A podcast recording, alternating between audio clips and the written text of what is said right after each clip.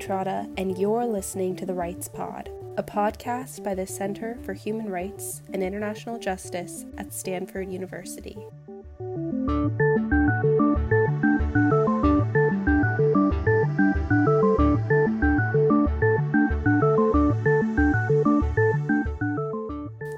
I'm Alina Utrata, and this is The Rights Pod. For this week's episode, we're turning back to our Notes from Alumni series.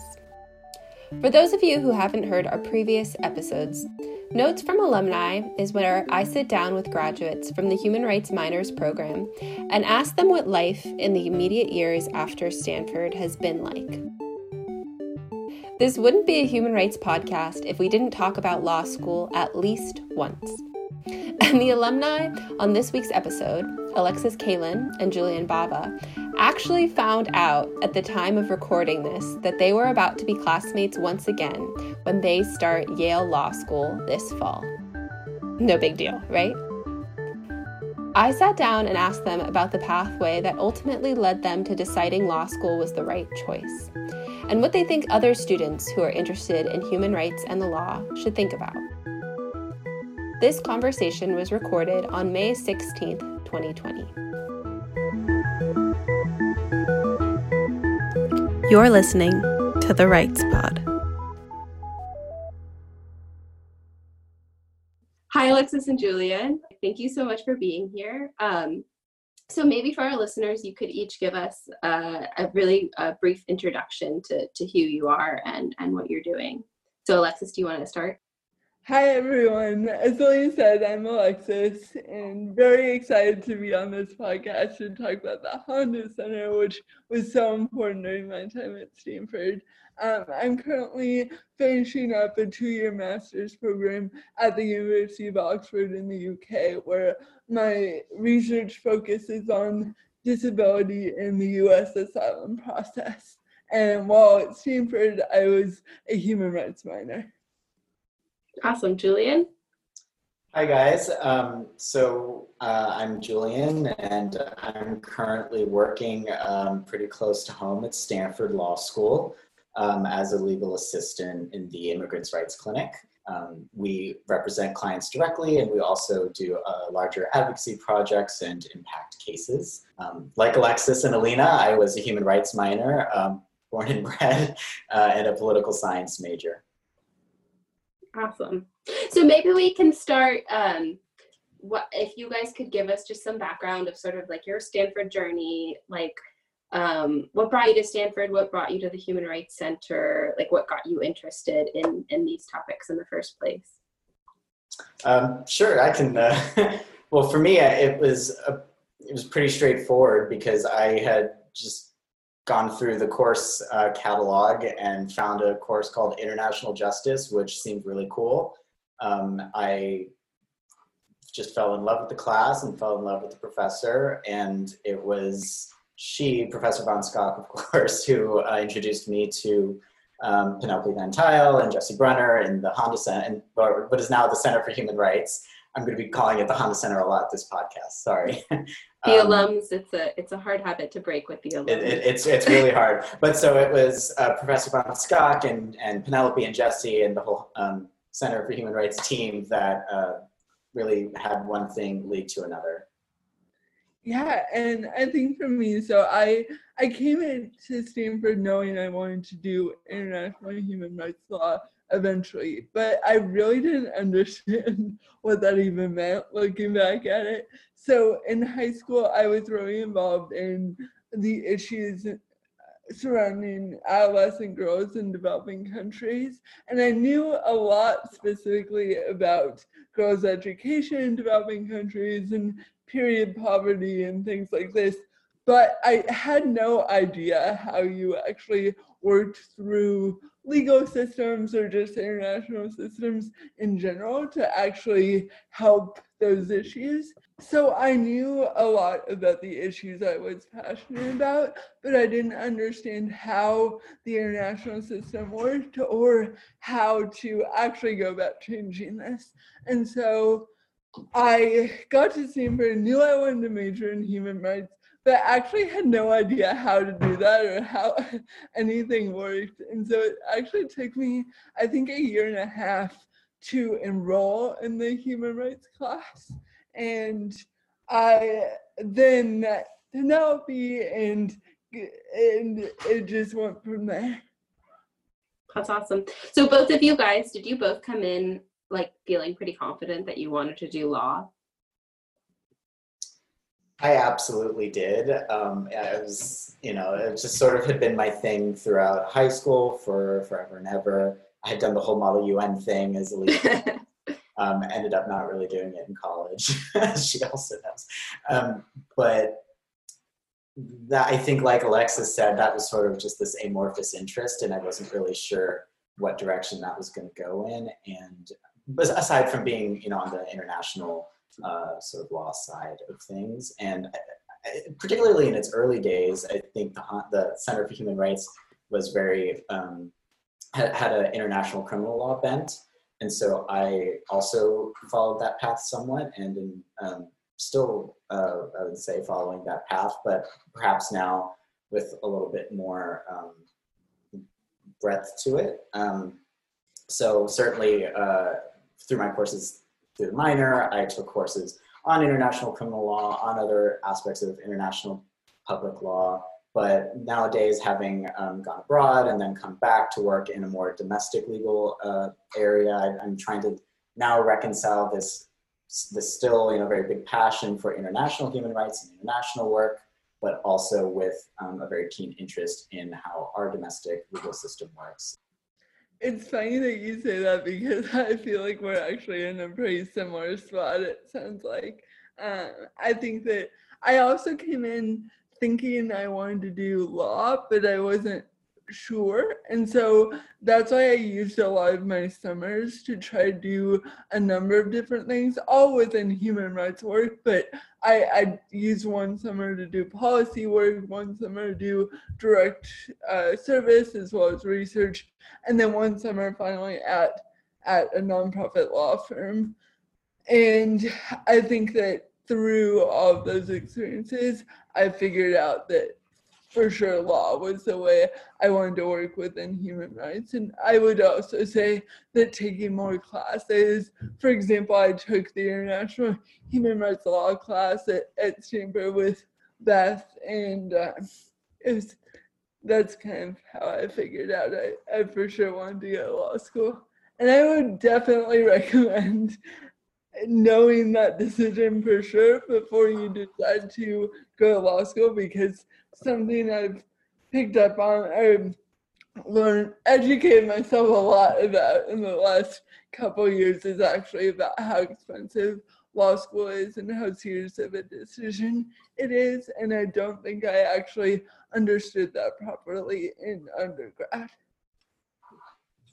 Yeah, so I guess there's two things kind of uh, I wonder your guys' thoughts on. Like the first is like for students who are considering law school, like what what is it um like what are the factors that they should think about when thinking about law? So like Alexis, you mentioned like cost. Um, and sort of like related to that, like I mean, I know Alexis, you said you you thought about um, you know, you you wondered whether you wanted to do law school and you wanted that to confirm to Julian. I don't know if you had a similar experience, but like what were the kind of other things you can you considered, if not if not like the legal pathway? I guess to just pick up on uh, what I mentioned briefly earlier, the research that I was doing uh, came out of me wondering if I wanted to work directly with an organization like UNHCR uh, and just go work in Geneva or a field office in a developing country and do that kind of work. So I think that's what I was always wondering. I also really thought about policy because I do think policy is a very effective agent for change. And I was wondering if that was really where I wanted to focus, which maybe it still will be in the future, but it's not what I want to do, at least in my graduate degree and immediately after. Yeah, and you know, I think I came in with a bit of the luxury of knowing that my interest in going to law school was pretty unshakable. And so, well, you know, but it didn't it did, feel shook at all. what that let me do though was, you know, do things like summer research college after uh, freshman year of, of, of college, which um, is just doing IR research, for example, or branching out a bit in the term in, in terms of the activities that I did during uh, the academic year, just because I knew that I could always come come back to my center, um, which is was sort of liberating to realize at the time. The much more challenging question for me has um, been not do I want to go to law school, but what kind of law do I want to practice and how do I want to practice it? I mean, no one our age really answers that question now, so it'd be silly to try to. But you know, I think just because I know I want to go to law school doesn't mean that I don't want to do policy um, or humanitarian work or anything like that. Or it could mean that I do want to just you know really be in the courtroom and be um, sort of a traditional lawyer.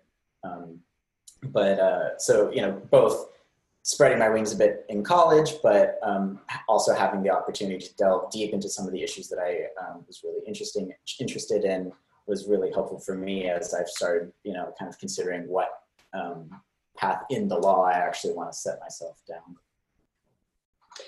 So I guess then, um, what were kind of the things that stood out to you in your in your Stanford undergraduate um, career that were like really impactful to you, kind of in retrospect, um, whether they related to the law or not? I, a number of things. I mean, first I will say the people, which I think is most people's answer, but being in such an incredible space with so many smart, motivated people, especially in the human rights com- community was so helpful for me because I think within a community like that, everyone there's a baseline of knowing they want to help people with their lives and are dedicated to spending their time thinking about these about critical issues and and trying to figure out what role they can play to, to help in solving those issues. Um, and so I think the Handa Center was was incredibly powerful in my Stanford experience. The other part of that is the mentors.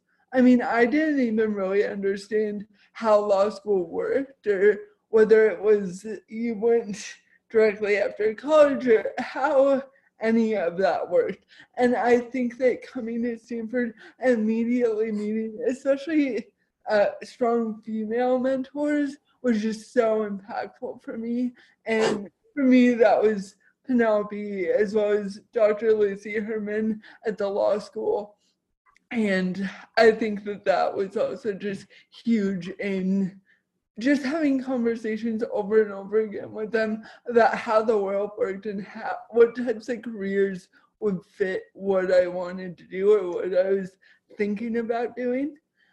I also think Stanford just gave me so much opportunity to develop as a person. I think I I definitely enjoyed the classes, and those were huge as well. Um, but I think that that is a bit more obvious. Whereas I think I grew so much through extracurriculars and learned so much about how to be a leader and how to just yeah. I just learned so much about being a leader in different ways to make change in the world through extracurriculars and hosting speakers within those extracurriculars and managing people and, and working towards public service goals within those organizations was was huge for me. Yeah, um, I couldn't agree more with all that. I think Stanford is just such a amazing place to learn who you are and what you want to do because you have you're sitting on this enormous pile of privilege where you can dream up something for yourself and make it happen or stanford will make it happen for you. And i think you should really um, you know if i had any advice for uh, an underclassman would be to always remember that and not be limited by just like what you think is possible because you know it, you can you can make it happen. You know i, I think back to I, I got a lot of enjoyment out of reading my um, letter to my senior self. You know that that silly thing we did freshman year and that we then opened senior year. And one of the things was, and I really really hope I get to do an internship in The Hague. And well, you know, the Handa Center actually made that happen. You know, that was a dream of mine uh, coming into college, and you know that was something that I could do because Stanford, you know, made it happen. And like Alexis said, I think it was just some. it was a place that you know you could really delve deep if you wanted to. Going into the law school, um, taking multiple courses there, and because I knew that's what I wanted to do, and I wanted to soak it up as much as I could, um, was an extraordinary um, opportunity. Um, but also on the extracurricular side, there's like you said. I mean, I think that's stated perfectly. There's so many opportunities for leadership, um, and that's so important when you're developing, um, you know, your sort of principles and who you want to be and what you want to do in the world. Um, I did um, some music uh, outreach work in East Palo Alto, for example, and that was wonderful on many accounts. And, and I think one of one of those um, aspects that was really great was just that it's sort of um, so easy at Stanford to, of course, be stuck in that in the bubble, the proverbial bubble, and um, always challenging yourself to be very thoughtful of like what place you occupy wherever you are is a really important lesson, um, particularly for, for folks who are really uh, international human rights minded. Um, and you know that's something that's a lesson I took with me um, abroad, and um, even coming back to uh, Stanford now. I mean, the place has changed. Like you can't stop, you can't get comfortable, and you have to always challenge your assumptions about people and places. And um, I think Stanford helped us do that yeah kind of going off that i wonder like particularly at least i felt this like doing something with like human rights where you are exposed to just and you are interested in uh, addressing um, like some of you know some of the worst human rights abuses um, in the world and then also being um, like at a place like stanford where like you said julian like you are so privileged and you have so many opportunities and yet like the issues that you're grappling with are often you know both like often you know like really impacting people's lives but then often are um uh either you know are marginalized issues that don't get a lot of funding. So kind of i guess both in your stanford experience and now like you know that you're out outside of stanford um how how did you kind of like think about that and like grapple with that? And what would you what would you tell students um in the human rights community now who are thinking about similar issues? I think that's such a hard question. I mean, this is something I also had a difficult time with. I think particularly that summer after I after I did the research, which I going back to Julian's point on how incredible it was that Stanford gave us those internship opportunities. Those were so helpful in figuring out what I wanted to do. And I, I just wanted to echo that because I think that that was so true in my experience as well.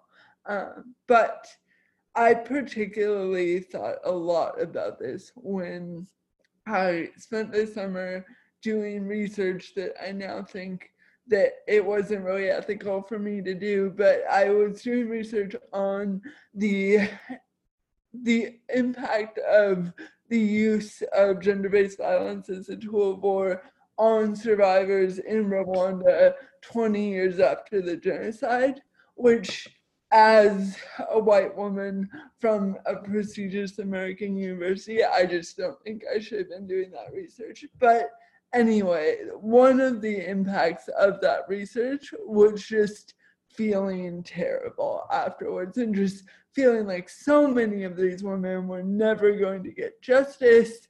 And I just spent three months interviewing all, all these people and, and hearing their stories, and then went back to the school made of gold.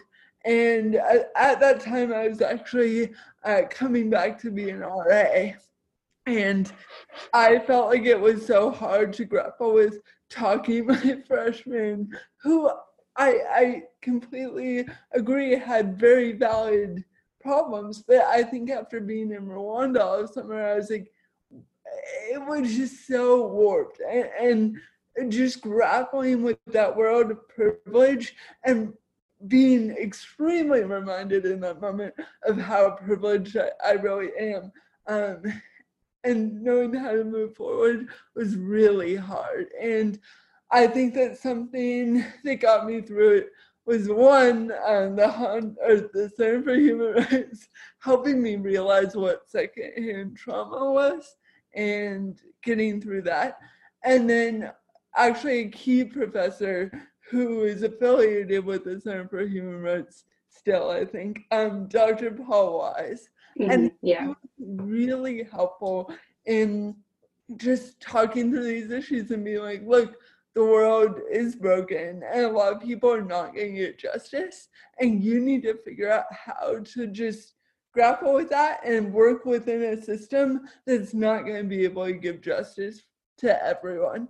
Um, and just having his support and having someone say, you know, come to my office hours anytime, email me anytime, like this is normal and, and this is okay, keep going it was really helpful. But I just want to validate that that is such such a hard struggle. Um, and obviously a privileged one, but but it is hard and I I would encourage undergrads going through that to reach out to professors and friends that can support you through that. I think Alexis raises a critical point for those of us who want to, you know, those do-gooders who want to um, change the world, right? Um, wh- wh- who are you to presume that you can do that? And um, even beyond that, are you even causing harm? And while, for example, that Hague internship of mine um, was phenomenal in so many regards, it wasn't like I had really impacted the world a single ounce. Um, in fact, it, that was part of what made it so great was the realization that um, this particular mode or uh, manifestation of international justice wasn't working. Um, and to be able to realize that is really important because and, and it was for me because that then led to an interest in um, more national based or even local based um, modes of, of international justice even though um, it's uh, sort of originating locally. And um, you know you have to get it wrong at some point to get it right. And uh, I think an internship like the one even that Alexis did is a really great way because um, it's super, super important to realize what place uh, you are occupying at that moment and to be able to have the introspection to be able to say, you know, maybe I shouldn't have been doing that. That's, you know, that's a really hard thing to realization to come to and a, a really, but a really powerful one because then, you know, that, that helps you get to the next point. Like, you're not just stuck and don't know where to go. You, you sort of see a path forward. Um, and that I think that, that that's that's the key takeaway for me. I think is that you know don't get too cynical and think that you have all this privilege and there's no possible way that you could wield it in an ethical way um, or just maybe the world's problems are too great um, or I'm not the person to do this, you know, check yourself, but also figure out how you can uplift the voices maybe that are the appropriate ones, or you know, just exactly where in that what you know what cog you are and what machine it is and where you fit and all of that. Yeah, and thanks so much for bringing that up, um, like both of you and Alexis to that experience. Um, I wonder, like, some of the i mean that's one of the big challenges that like i faced and it sounds like you guys also grappled with with studying human rights is that it's hard right because it's not just like like math is hard um but this is emotionally math is really hard, hard right? You know it, it's hard in a different way. And sometimes you know i felt like i really did want to like spend another four hours in the library studying but i just couldn't because what i was reading about i knew was happening um to somebody and and you know it was very upsetting. Even you know not and i also was in quote unquote the field right? Like i i did um uh research abroad but even being at stanford it, was it, it could be hard just just reading about things so so i wondered like what were the challenges you guys um uh felt like were particular to the the studies of, of human rights. And Alexis, you sort of mentioned like Dr. Paul Wise. Um, and like mentorship support but like how did you guys like how did you guys um, um, work to kind of overcome the, these challenges and i do I, I, will say that as much as we like to um, rag on the ivory tower um, and rightfully so um, I, it was kind of satisfying for me to be working in lebanon with save the children and to have a couple of instances in which my training in human rights through the Center for Human Rights really um, came through for me. Um, one of those was um, this was being able to grapple with the realities of this tension between uh, a human rights based approach to um, international work versus a humanitarian one. Um, and as uh, someone who was working for a humanitarian organization and working um, with other humanitarian organizations, that perspective was I thought was really um, valuable to be to be able to bring the human rights um, angle into the discussions we were having. And what I mean by that is, you know, a human rights or sorry, a humanitarian perspective might believe that we need to um, minimize harm and maximize um, aid that we provide, for example um, sort of like a do no harm uh, principle, whereas human rights are uh, a human rights perspective might look a little bit more structurally at, at creating change. And it was best that this tension was best exemplified in my time there, I think, in two funny ways. One was, well, one funny way and one just kind of real way. Um, was a conversation that I had with the director of a human rights, a local human rights organization in Lebanon, um, a really fantastic one.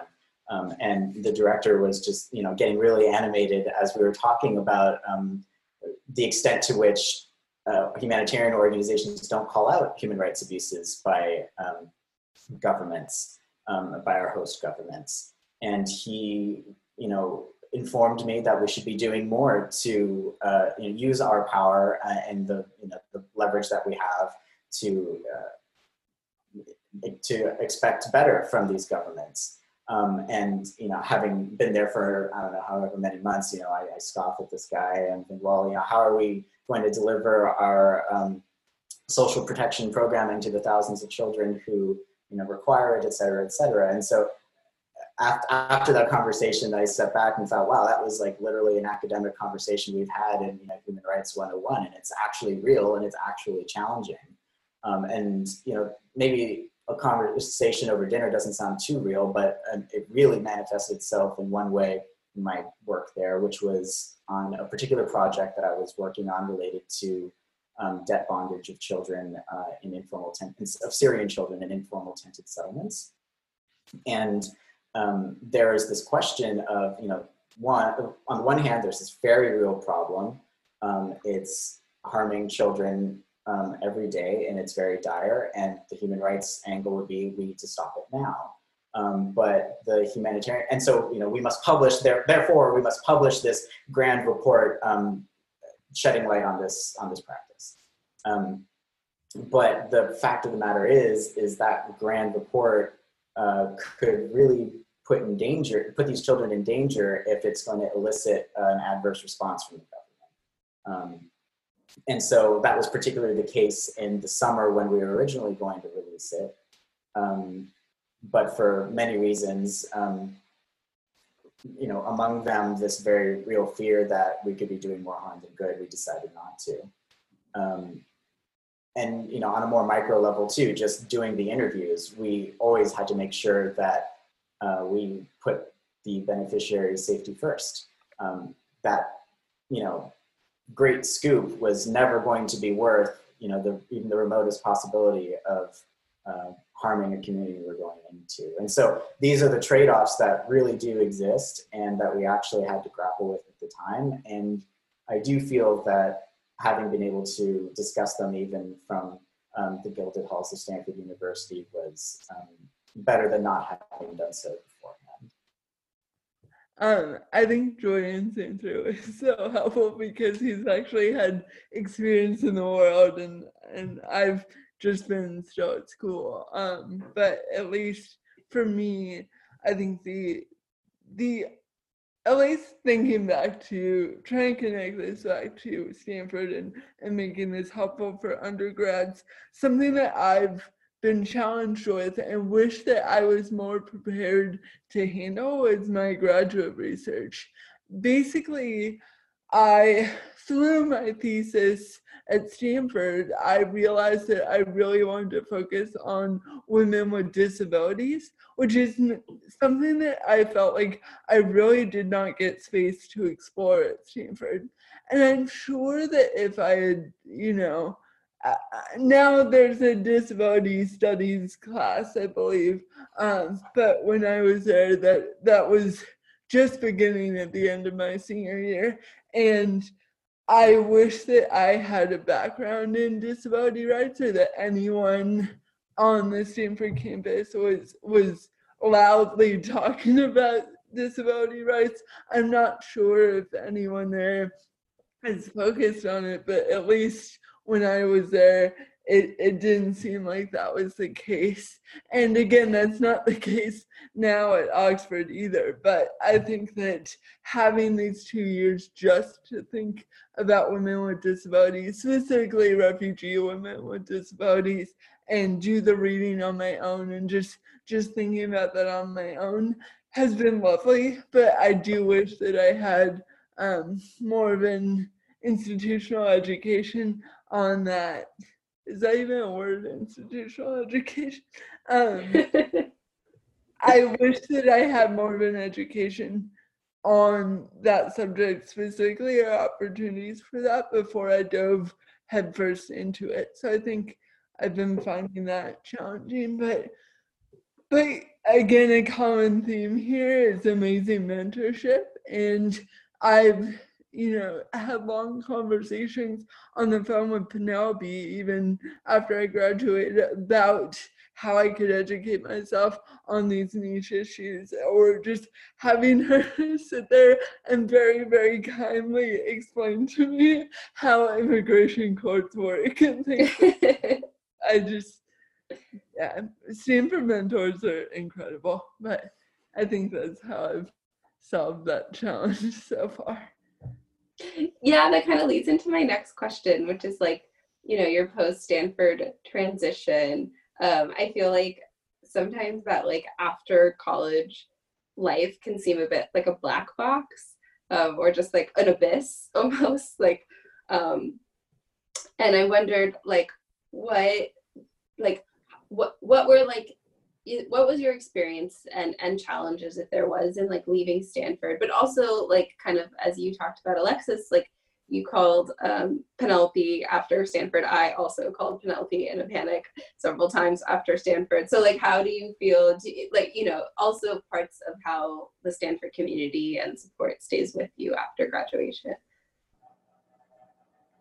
I think my path was a little bit different. And so i it's funny for me to say this because I felt like I had a really, really hard transition to Stanford.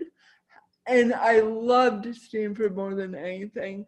But I do feel like because I went straight from Stanford to a graduate program and now I'm just going straight to law school, I haven't really lost the university community.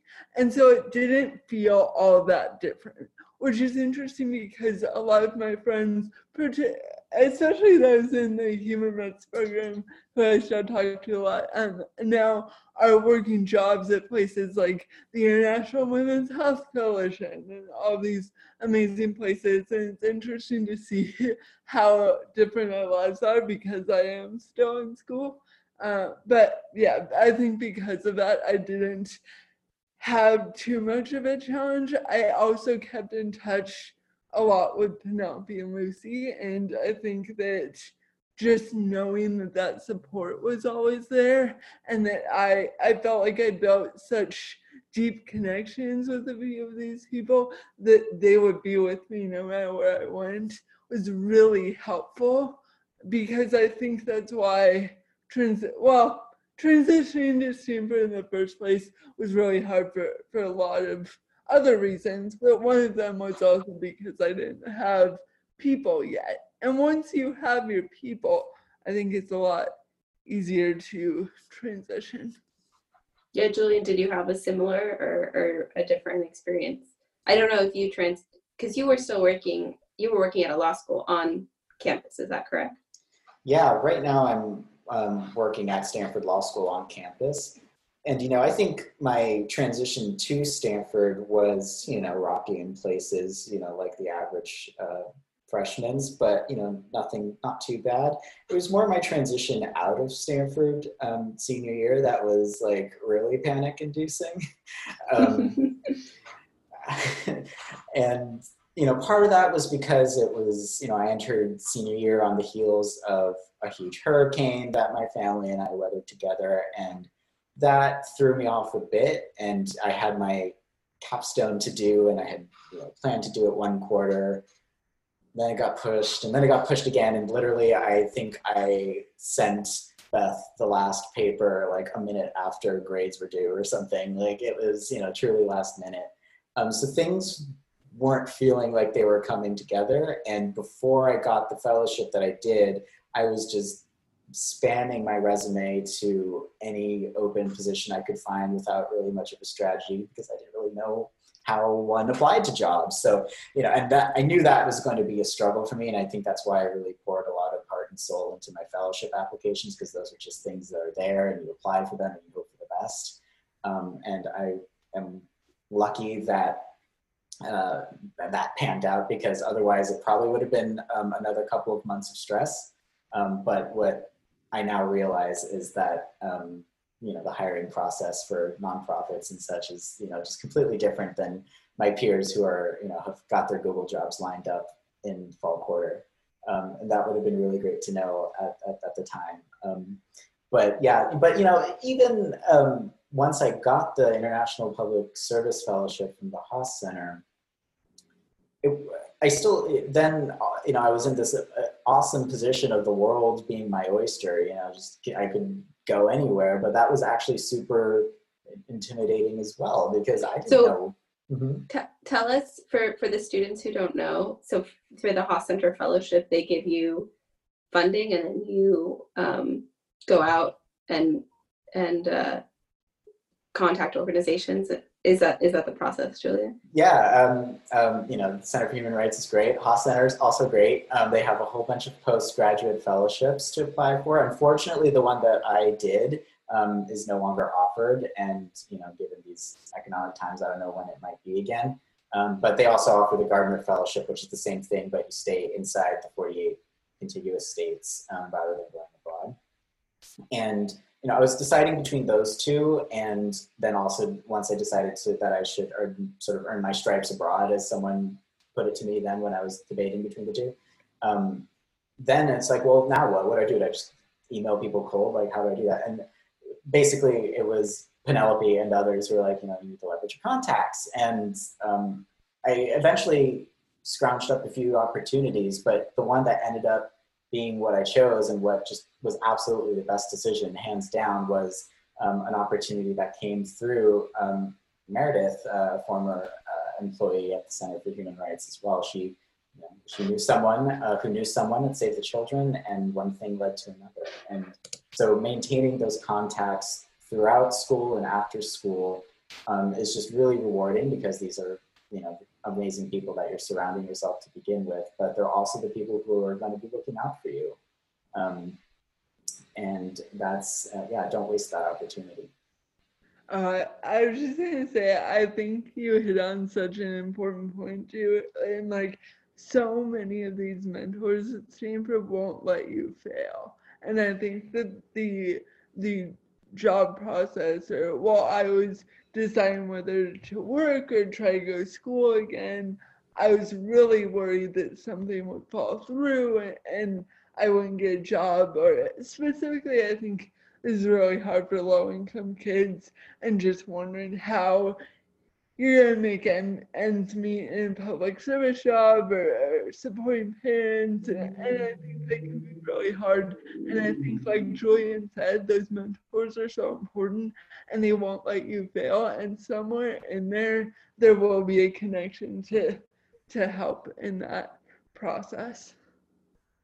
Well, and you know, also, I, I would say, especially if you're considering law school in particular, since that's what the two of us are probably most intimately is um, you might be like me and you think that you really want to go to law school. It's just 100% what you're doing, or you might still be figuring it out. And regardless, um, I would say, please do something before uh, going to law school. That can be more school to, you know, hone in on the academic issues that you didn't get a chance to at Stanford.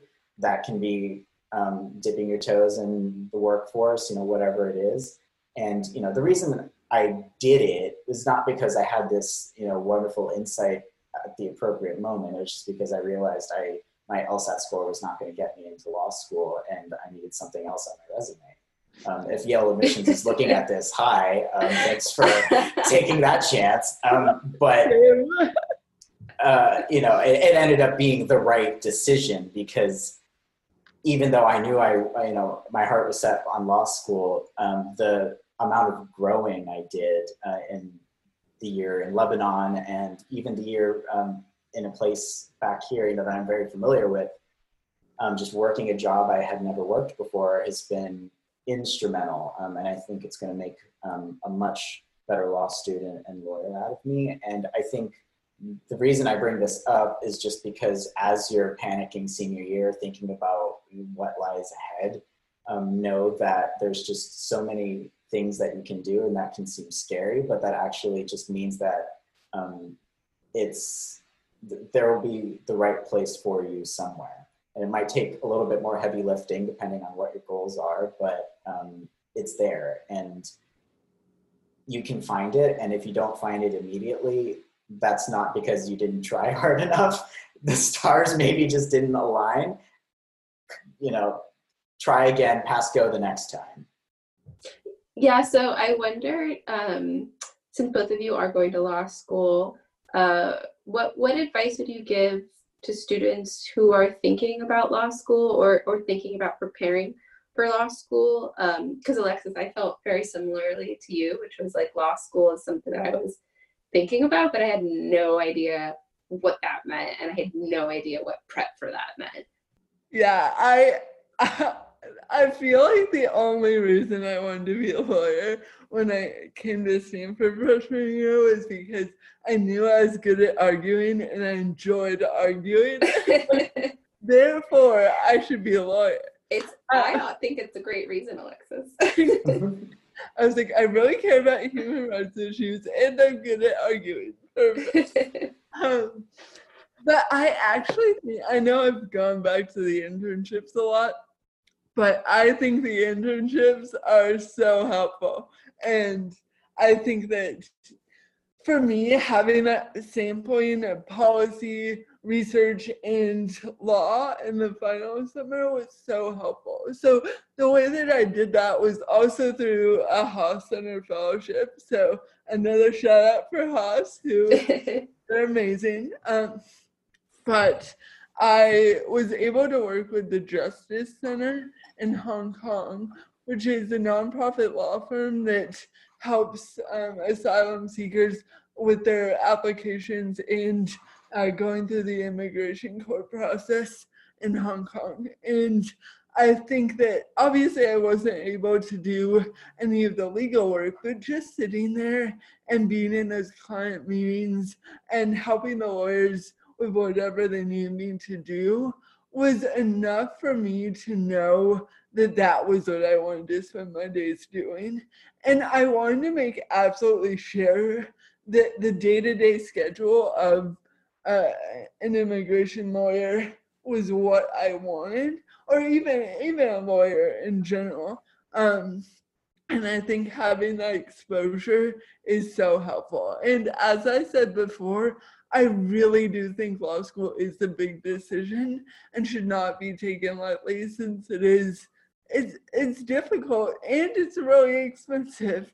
And so I think that taking both internships that expose you to what a life like that would be like, as well as taking a gap year to really make sure that that's your path, uh, is really helpful. I feel like I just want to say like it's the internship, stupid. Um, it, Maybe that'll be the podcast title. um, it, it's funny just how the, the Center for Human Rights has been there at every little step that I took that got me that has gotten me a little bit closer to figuring out where the hell my life is going. Um, you know, first there's the the internship at um, a tribunal in, in The Hague. Wonderful. Realized that maybe this you know grand model of international justice that I had studied wasn't the only one. Um, then you know I well th- my next internship was at the Center for Justice and Accountability, and I mean I got that because Jessie Brunner barreled her way through a, a crowd to you know demand that um, they give it to me at, at, at an event. You know, so again, like this was just purely the, the Center for Human Rights. For those um, of you who know Jessie, that is a very on-brand story. extremely on brand. Um, and wow, what an incredible! I mean, that was like the dream, the dream internship. And like Alexis said, a really you know aha moment. Like, wow, I just want to be one of them. I want to be a lawyer. Like, this is it. Like, this is international stuff, but U.S court systems, like how incredible. But um, you know, I had also studied Arabic, and I had like interests in the Middle East and all these other interests. Um, I had been volunteering as an interpreter uh, for the Stanford Immigrants' Rights Clinic, and you know, had all these other interests. So I wasn't really sure if there was a way that I could combine them, or if I had to pick or what. Um, and then my human rights capstone also got me another inch closer because it kind of solidified in my interest in looking for sort of sub-national um, or at least just alternative modes of international justice, not just you know the the, the tried and, and, tested ones that we studied perhaps in, in school um, and just trying to get creative, um, but also still not really knowing what that looks like. You know, and then I go to Lebanon and I get and I go abroad and I get that piece. I'm working. I'm working in the Middle East. I'm um, working on my Arabic. I'm really getting all that. Um, then and, and that was, you know, yes, that was the Haas Center, but it was Penelope's office that I went to right before my interview to get advice. You know, it's it, it's because of them. Um, and you know, I come back now to Stanford Law School because uh, you know I was gearing up to applying to law school, thinking about that. wasn't quite sure if I was going to submit that application then or not. Um, my partner was here. Uh, it just made a lot of sense. Um, and also it was finally, and I had, from Lebanon, I had only applied to immigration nonprofits um, just because I thought, you know, I had some skills that would make me a potential candidate and also it was an opportunity to see if I really liked it. And the fact of the matter is that I don't know if I want to be an immigration lawyer. Um, I guess that's a really big cop out because I'm not saying one way or another, but um, you know, I, I, think it's, I've learned that, you know, from my wonderful colleagues and, and bosses here that it's, um, a, a, very particular brand of storytelling that is really, really difficult. Um, and aspects of it I really enjoy and can see myself doing, and others maybe not. Um, still don't have to make that decision now, thankfully. Um, but I don't even remember what the what the what the question was. But I think my point is that every step of the way um, has been built upon the last, and the common thread is um, Penelope and Jessie and all of the folks at the Center for Human Rights. um, okay, so if you could give advice or say something to your freshman self, what would you say? And if you could say anything to your senior self, senior at Stanford, what would you say? Not senior citizen. We still have some ways to go. Well, I think the first one would be to my freshman self, which is not to take Econ 1. maybe that's not that helpful. um, although, I mean, I suppose there is a lesson from that. I took it because it was a requirement for international relations because I had gone in like determined that I was going to be an IR major because that's what I had always said I was going to be, and that was like who I was. But um, turns out, you know, these are just labels. Um, it, and you know, I think the lesson is that you can change who you are and what you want to do. Um, to my senior self, I mean, I think it's you know what I touched on before, just um, taking the steps to make sure that you're doing what you can to prepare for your future, but you know, not paralyzing yourself about it. I think my freshman self was so worried and just stressed that I wouldn't figure out what I wanted to do or that I wouldn't do it right or that I had gotten into this amazing university that I'd always wanted to go to. And now that I'm here, like, I, I just really didn't want to waste it. And I was so scared that I was going to waste it and that I had to have this beautiful, straightforward path about why I did what I did. And, you know, I, I feel like everyone I looked up to, people like Samantha Power and Hillary Clinton, those were the two people I was really impressed with my freshman year. And I felt like they had had such straight paths that were clear that they were always going to be who they were. And I think I would just tell myself that it's okay. Like, do what you want and just go with whatever you're trying to figure out at that moment. And at the end, it all looked like it was a straight little line. and, and, you know, I feel like everyone can craft a story to make it look like they, they knew the whole time. Hi, Yale. yeah, um, That's what and- applications are.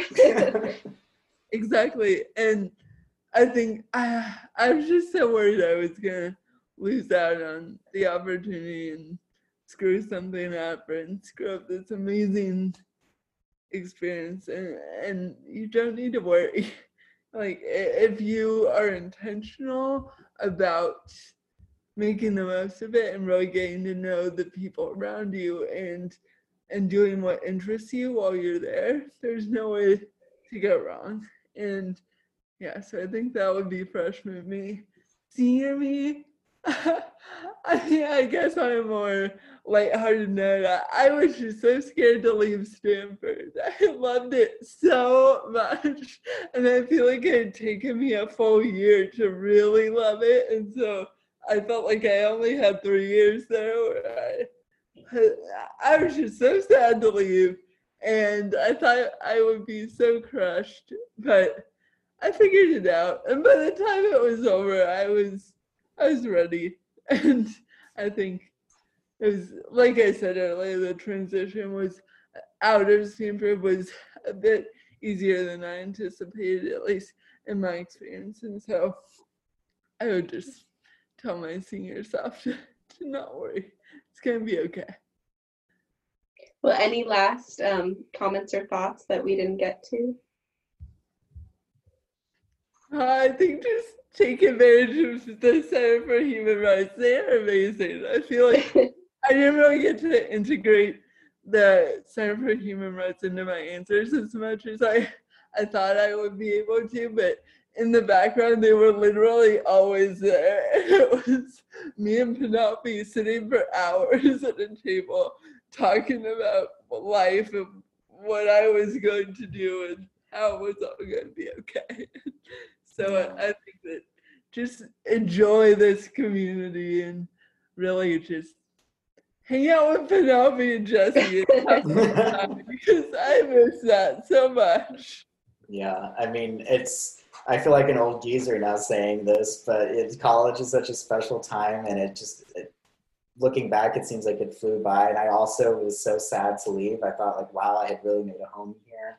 Um, so really, just cherish those friendships that you make, and of course, cherish those connections through the Handa Center or whatever um, other institutions that you float through.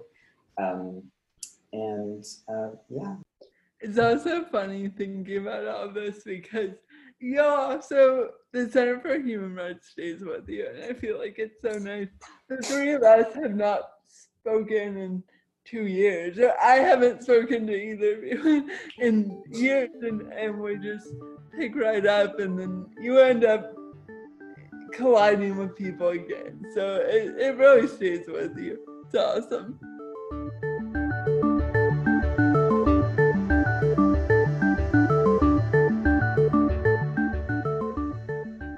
Thank you so much again to Alexis and Julian for this wonderful conversation, and a big good luck from all of us on starting law school soon. If you want to hear past episodes of the Notes from Alumni series, be sure to check out the Rights Pod wherever you get your podcasts and subscribe to make sure you don't miss any future conversations with our human rights alumni.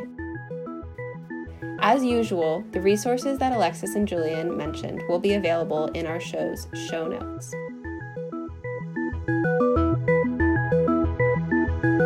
You're listening to the Rights Pod.